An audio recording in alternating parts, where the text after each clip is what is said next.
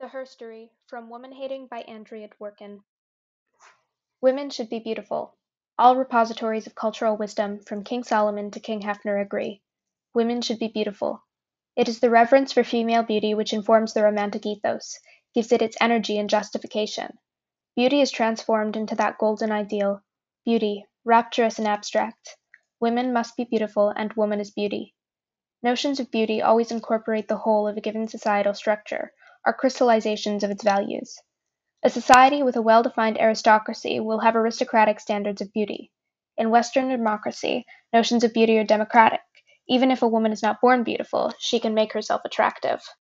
The argument is not simply that some women are not beautiful, therefore it is not fair to judge women on the basis of physical beauty, or that men are not judged on that basis, therefore women also should not be judged on that basis, or that men should look for character in women, or that our standards of beauty are too parochial in and of themselves, or even that judging women according to their conformity to a standard of beauty serves to make them into products, chattels, differing from the farmer's favorite cow only in terms of literal form. The issue at stake is different and crucial. Standards of beauty describe in precise terms the relationship that an individual will have to her own body. They prescribe her mobility, spontaneity, posture, gait, the uses to which she can put her body. They define precisely the dimensions of her physical freedom. And of course, the relationship between physical freedom and psychological development, intellectual possibility, and creative potential is an umbilical one. In our culture, not one part of a woman's body is left untouched, unaltered. No feature or extremity is spared the art or pain of improvement.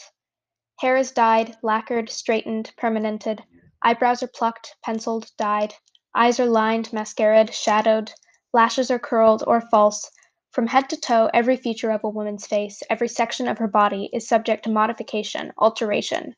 This alteration is an ongoing, repetitive process. It is vital to the economy, the major substance of male female role differentiation the most immediate physical and psychological reality of being a woman.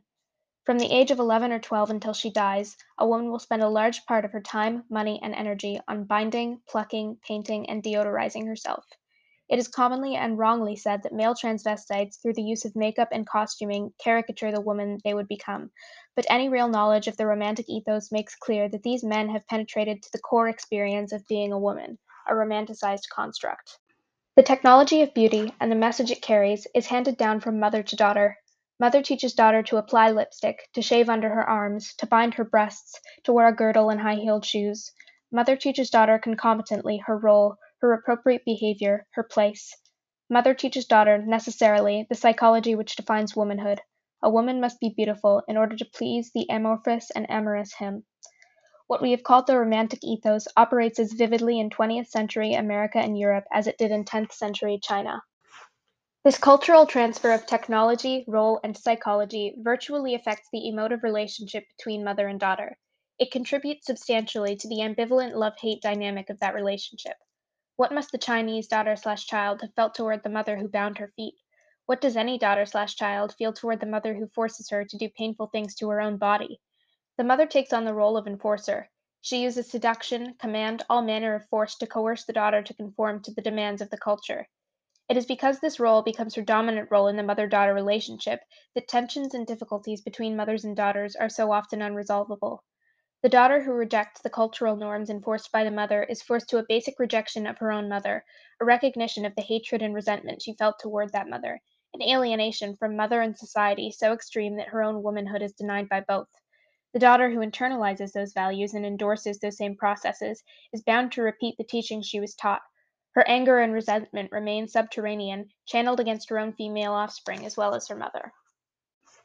Pain is an essential part of the grooming process, and that is not accidental. Plucking the eyebrows, shaving under the arms, wearing a girdle, learning to walk in high heeled shoes, having one's nose fixed, straightening or curling one's hair these things hurt. The pain, of course, teaches an important lesson. No price is too great, no process too repulsive, no operation too painful for the woman who would be beautiful. The tolerance of pain and the romanticization of that tolerance begins here, in pre adolescence, in socialization, and serves to prepare women for lives of childbearing, self abnegation, and husband pleasing. The adolescent experience of the pain of being a woman casts the feminine psyche into a masochistic mold, and forces the adolescent to conform to a self image which bases itself on mutilation of the body, pain happily suffered, and restricted physical mobility. It creates the masochistic personalities generally found in adult women: subservient, materialistic, since all value is placed on the body and its ornamentation, intellectually restricted, creatively impoverished. It forces women to be a sex of lesser accomplishment, weaker, as underdeveloped as any backward nation. Indeed, the effects of that prescribed relationship between women and their bodies are so extreme, so deep, so extensive, that scarcely any area of human possibility is left untouched by it. Men, of course, like a woman who takes care of herself. The male response to the woman who is made up and bound is a learned fetish, societal in its dimensions. One need only refer to the male idealization of the bound foot and say that the same dynamic is operating here. Romance based on role differentiation, superiority based on a culturally determined and rigidly enforced inferiority, shame and guilt and fear of women and sex itself, all necessitate the perpetuation of these oppressive grooming imperatives. The meaning of this analysis of the romantic ethos surely is clear.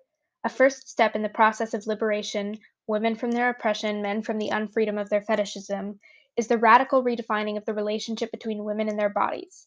The body must be freed, liberated, quite literally, from paint and girdles and all varieties of crap. Women must stop mutilating their bodies and start living in them. Perhaps the notion of beauty which will then organically emerge will be truly democratic and demonstrate a respect for human life in its infinite and most honorable variety.